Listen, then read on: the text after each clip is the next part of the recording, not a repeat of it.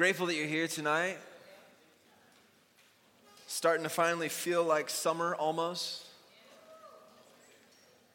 Kids are out of school, crowding the pools and parks and beaches, making Starbucks a madhouse right now.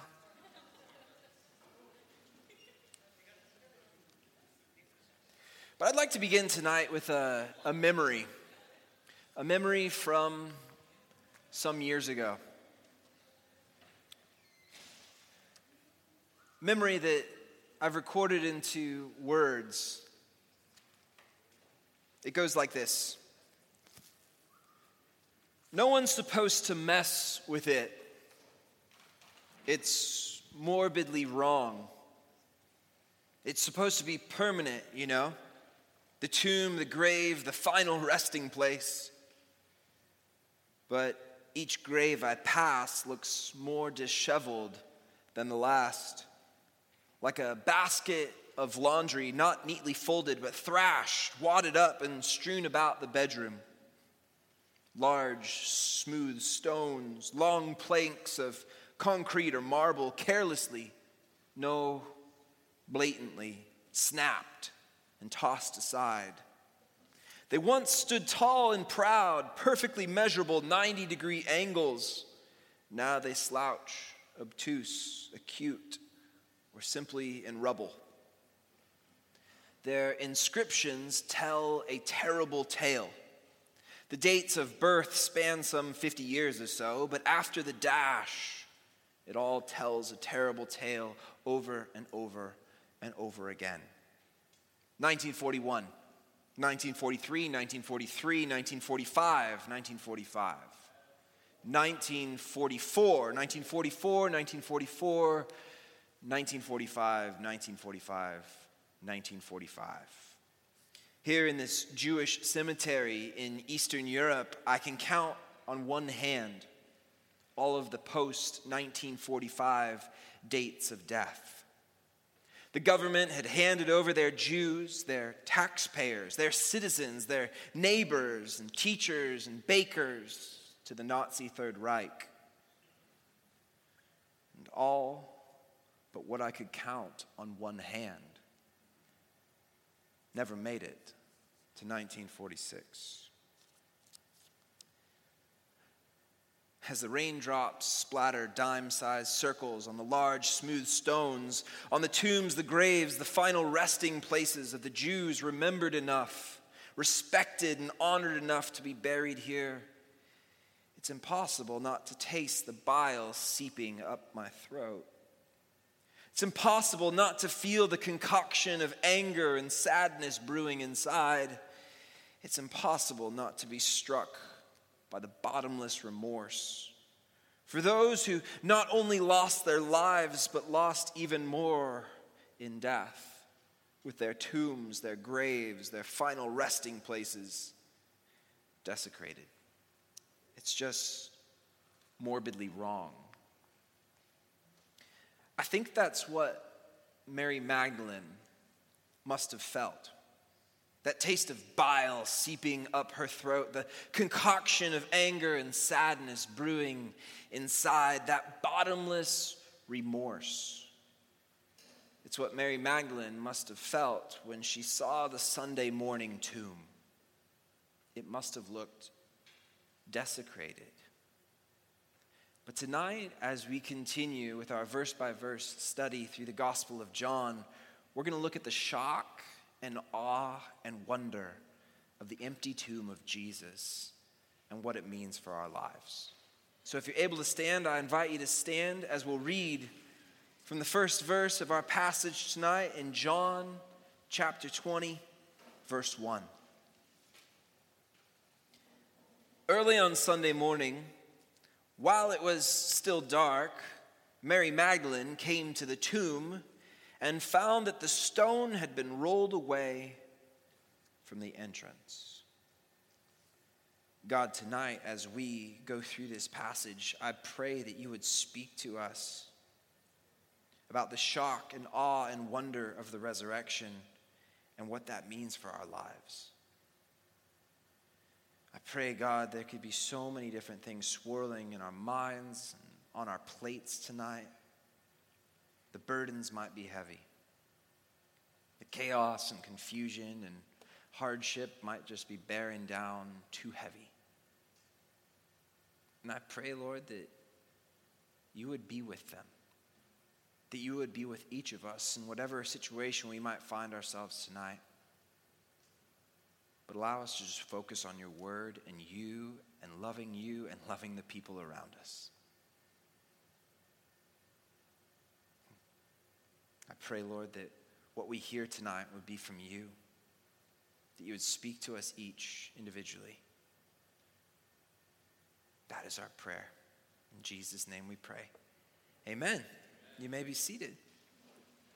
And go ahead, if you need a Bible, there should be some Bibles in the back, or you could follow along on the screen or on your phone. Maybe you have a Bible app you can follow along with. But we're going to begin with verse 1, the first part of it, verse 1a. It says this Early on Sunday morning, while it was still dark, Mary Magdalene. So, not the mother of Jesus, not a prostitute as the medieval period and artwork of the Renaissance might portray, but the Galilean woman who in Luke chapter 8 experiences seven demons cast out from her by the exorcism that Jesus performs. But what's interesting in the Gospel of John is that Mary Magdalene isn't mentioned until Jesus is actually on the cross in chapter 19, verse 25. But she's clearly a direct witness to the death and burial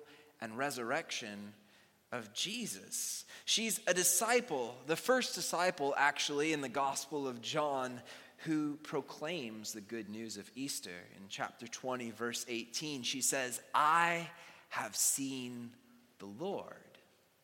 But we're not there quite yet.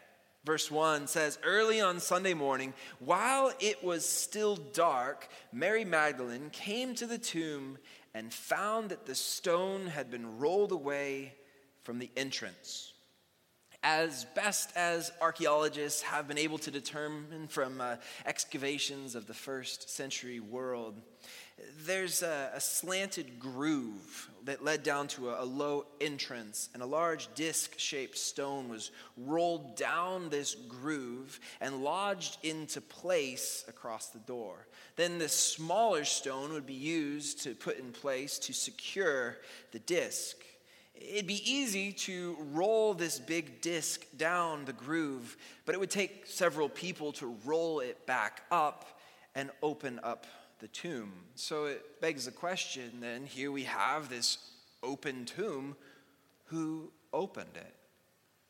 Grave robbers here to desecrate the body? Disciples here to, you know, keep the story going? Well, let's see. Verse 2 says, She, that is Mary Magdalene, ran and found Simon Peter and the other disciple, the one whom Jesus loved. She said, they have taken the Lord's body out of the tomb, and we don't know where they have put him. We're going to begin with some table talk tonight. I want you to talk to the people around you and carefully read John chapter 20, verses 1 through 4, and answer the three following questions. Number one, who is the other disciple, the one whom Jesus loved? Number two, is Mary alone at the tomb? Why or why not? And number three, did the disciples open the tomb? Why or why not? Ready? Go. All right, go ahead and finish the thought, and then we'll bring it back together here. We're going to go through each of these questions, and we're going to explore them as the text brings it up. So, first question we're going to explore is Who is this other disciple? Who is this other disciple, the one whom Jesus loved? The traditional view is that the other disciple whom Jesus loved, also known as the beloved disciple, is the author of the Gospel of John and or John son of Zebedee. But we could make arguments for other individuals as well, perhaps Lazarus, but kind of to be honest, the weight is for those arguments doesn't really hold. The title beloved disciple actually only appears in the Gospel of John, and it first shows up in John chapter 13 at the Last Supper when the Passion of Jesus essentially begins. The beloved disciple is only connected to the events of Jesus' passion, is always identified by relationship to Jesus and never by name, and only has one role to embody the love and closeness with Jesus, which is ultimately the goal of discipleship in the Gospel of John. So, who is this other disciple, the one whom Jesus loved? My best guess is John, son of Zebedee. So, we could look at verse 2 again. Mary Magdalene ran and found Simon Peter and John, the other disciple, the one whom Jesus loved. She said, They have taken the Lord's body out of the tomb, and we don't know where they have put him. Now, this brings us to the second question Is Mary alone at the tomb? You'll find it in a number of commentaries and books and studies on the Gospel of John that Mary Magdalene came to the tomb alone on Sunday morning. But did she? Well, not according to Mary in verse 2. It says, She ran and found Simon Peter and the other disciple, the one whom Jesus loved. She said, They have taken the Lord's body out of the tomb, and we don't know where they have put him. So that tells me Mary's either got uh, some sort of multiple personality disorder or that she wasn't alone okay, maybe she's just talking about other folks that, you know, she was telling on the way when she was going to tell Peter and John, but it clearly couldn't have been Peter or John or any of the disciples who had been with her? Could it been maybe the other Marys? I mean, the New Testament is like littered with Marys and Johns. Like, can we just like use a different name to get some of these people straight? But there's Jesus' mother Mary and his aunt Mary, the wife of Clopas. Maybe, but they aren't named. So we don't know with certainty who the we refers to, but what it does is it actually agrees with what's called the synoptic gospels Matthew, Mark, and Luke. It agrees with the reality that Mary is not alone because in Matthew, Mark, and Luke, there's not just a single woman by herself going to the tomb. But this also does something, something different. By showing this focus on Mary, it presents the author's exclusive attention to Mary and her actions and her words. It means they're important. So pay close attention. So Mary Magdalene ran and found Simon Peter and John, the other disciples, the one whom Jesus loved. She said, They have taken the Lord's body out of the tomb, and we, that is Mary and company, don't know where they have put him. And this brings us to the third question Did the disciples open the tomb? Uh, no. Most certainly no, based on their behavior in the next few verses. Verses 3 through 4. Peter and the other disciple started out for the tomb. They were both running, but the other disciple outran Peter and reached the tomb first. Unless they're the biggest con artists of the ancient world, these guys didn't open the tomb. Their actions and behavior that follows betrays that suspicion. They sprint to the tomb, and what they do when they arrive clearly shows that these dudes didn't open it. Verse 5 says, He, that is the beloved disciple, or John, stooped and looked in. In most cases, these tombs would have an entrance of less than three feet high. So, an adult like John would have to bend down and practically crawl inside. It says, So John stooped and looked in and saw the linen wrappings lying there, but he didn't go in because, well, you know, it's kind of kind of creepy, you know? He sees the linen wrappings lying there. Doesn't say where, but probably where the body had been seems likely, but where would that be? Probably a, a, niche carved into the wall where the body would have been laid lengthwise. You have it on the screen where you can see, or perhaps maybe a, a low shelf, like a, a, bench running along one side of the tomb, or, or three side of the tombs, kind of like a, three sides of the tomb, kind of like a U shape facing the entrance. And so the grave clothes would have been lying perhaps there on the shelf or on the niche where the body had been. Sounds kind of morbid, but a quick word about grave clothes. The evidence of linen wrappings lying there suggests that Jesus' body had not been stolen because it's implausible. It doesn't make sense that grave robbers would have unwound the body from its wrappings. Why would anybody bother to unwrap it before carrying it off? It's implausible and unsanitary, too. So John's there first. He, he's stooping, he's looking, but he didn't go in because, well, it's, you know, it's kind of creepy, you know? But verses 6 through 7 says, Then Simon Peter arrived and went inside. He also noticed the linen wrappings lying there, just like John had. But check it out. He notices something different as well. He also noticed the linen wrappings lying there while the cloth that had covered Jesus' head, or the Greek is uh, sudarion, was folded up and lying apart from the other wrappings. Let's talk about grave clothes, part two. This sudarion was a, a small towel used to wipe off perspiration, kind of like a, a handkerchief or a, a napkin of sorts. But for use when it came to grave clothes, it may have been a, a separate cloth to wrap the face or to wrap under the chin and tie it above the head to prevent the mouth of the corpse from falling open. And it's this sudarion, this cloth that had covered Jesus' head, that gets folded up and set apart.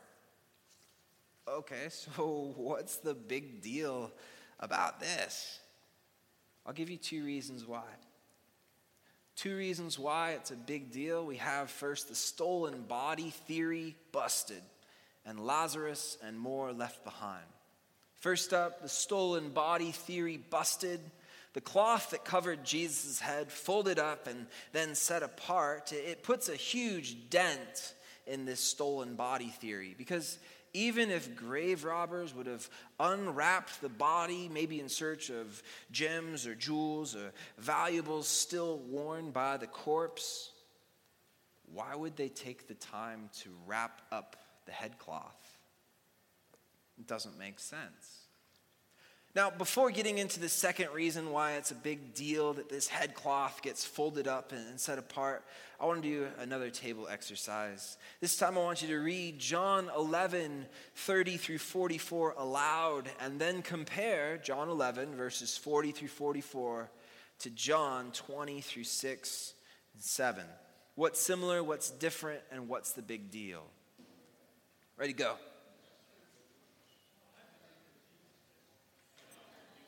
All right, well, let's bring it back together. Go ahead and finish the thought and close it up.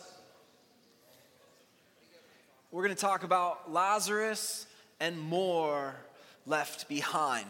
As Lazarus exits the tomb in John chapter 11, which you read about, his grave clothes that get described in great detail. He's got the same sudarion. If we were reading in the Greek text, in the original text, we would come across this same word, sudarion, the same word for the same cloth that had covered Jesus' head. It occurs in both 1144 and 20, verse 7.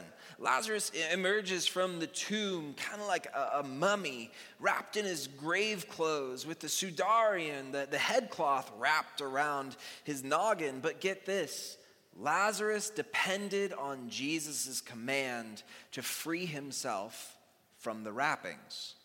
But after Jesus emerges from his tomb, his grave clothes remain behind, left there with the sudarion headcloth folded up nice and neat. It brings a theological resolution to Mary's misunderstanding. The tomb is not desecrated, no one's taken Jesus away, for he has left death behind. The tomb, the grave, the final resting place is left behind with all of its wrappings and all of its ties and bindings. And isn't that the truth of our lives? That though our final resting places might wind up to be desecrated or weathered by the ages or faded and forgotten, that tomb, that grave, that final resting place is hardly a final resting place at all. Because of the work of Jesus, death is left behind with all of its wrappings, all of its ties, and all of its bindings. We got time for one more table talk tonight, and I think this is probably the most applicable thing. I mean, some of you guys were like, man, there's a lot of scripture we got to read tonight. But you know, it's the Word of God and it penetrates like a double edged sword and cuts through our nonsense and tells us who we are and what we need to really be focused on. But this one, if we have faith because of the work of Jesus, if we have faith that death is beaten, how should we live? What should our everyday lives look like? And what changes might we need to make? Go ahead. So if you uh, if you said that, you know, I, I, got faith in Jesus, death is beaten. It's so easy for us to uh, to kind of give a, a, just a flippant answer that yeah, well, you know, I should be loving, I should be caring, I should not fear or anything like that. But like, what what is really going on underneath? There could be a lot of ways we answer this. Like, what should our everyday lives look like? Yeah, it should look like a fearless disciple, follower of Jesus, but in reality, I feel like I'm dealing with fear and timidity and anxiety, not to mention failure. Well, if that's you, keep coming back because there's a lot of people like that. A lot of us go through that same old routine where we come here and we're like, yeah, man, I'm fired up, I'm pumped up, and then it's in the parking lot back to reality picking up my failure, picking up my anxiety and fear. And then it's just like, what happened on Sunday? What happened on Wednesday? Where did I lose it? But you know what? Like, keep coming back and ask for help. One of the greatest weaknesses that we have is not asking for help. Because, yeah, Jesus said, yeah, go through it by yourself, right?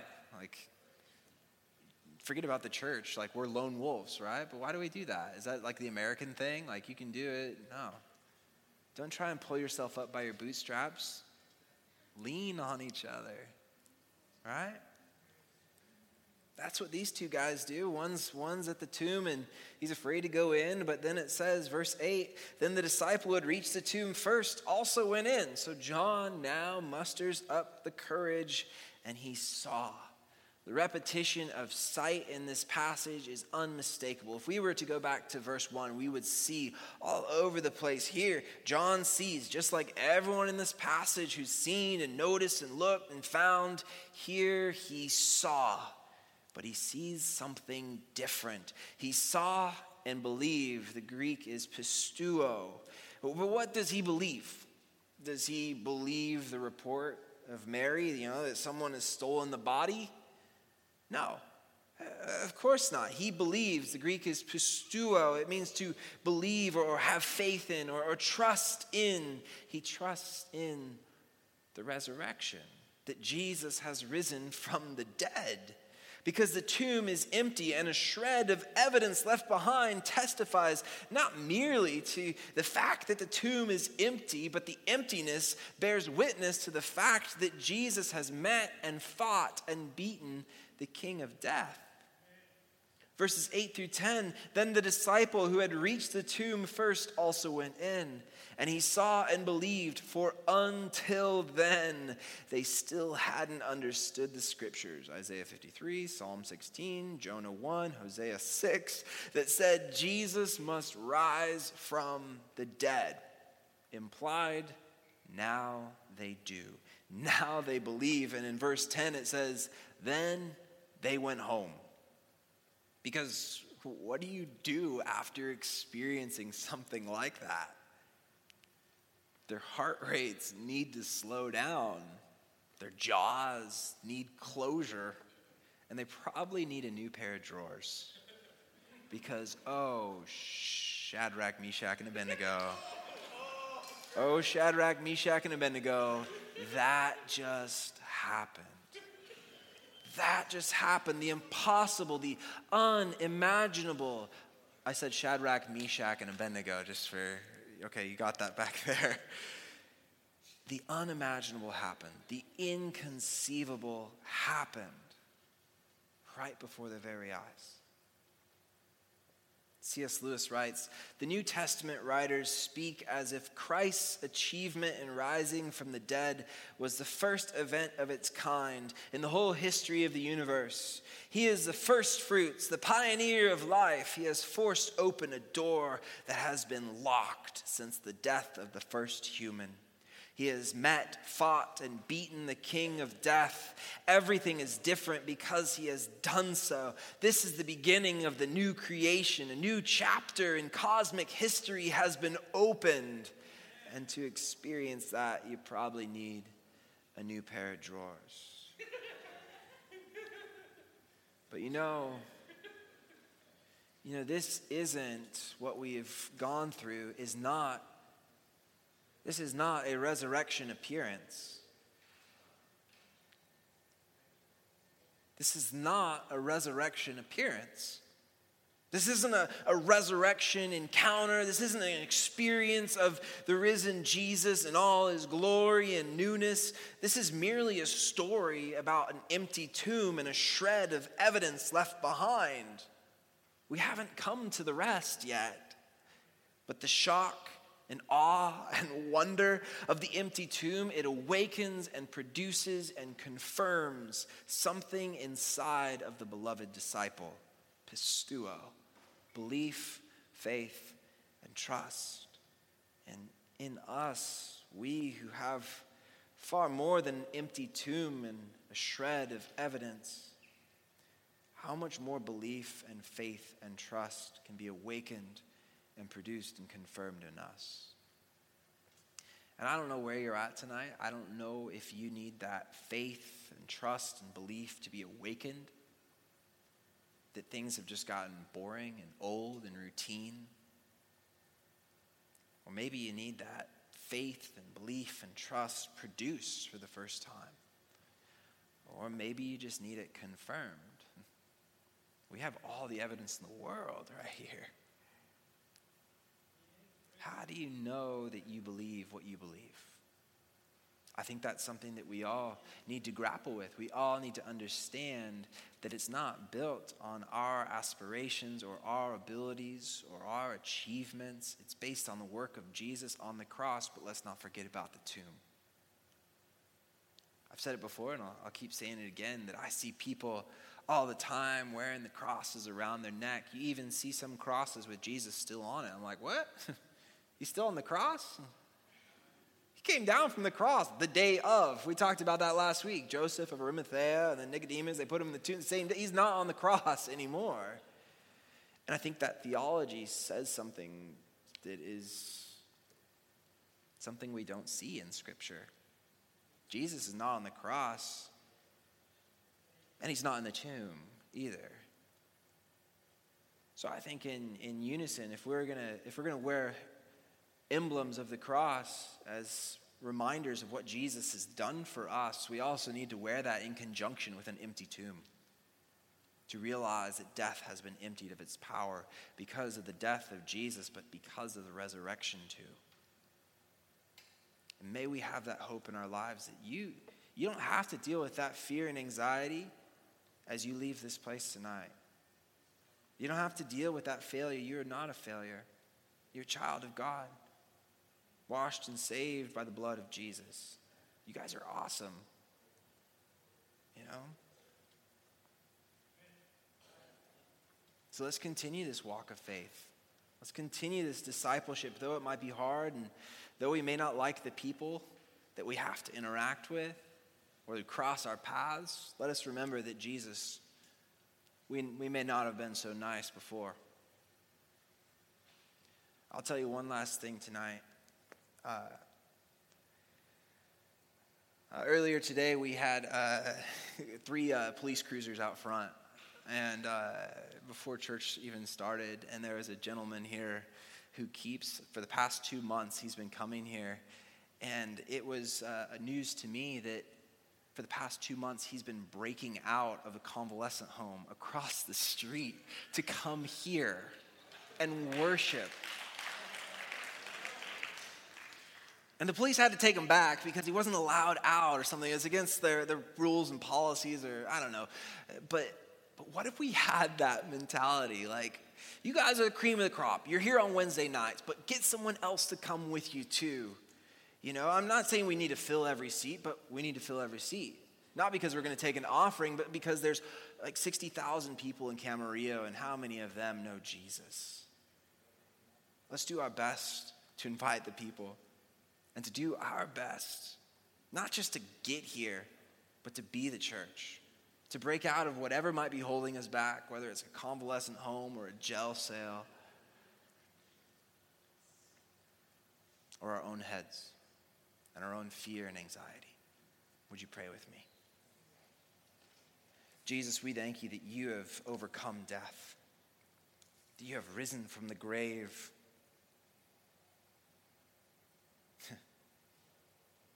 You have done the unimaginable.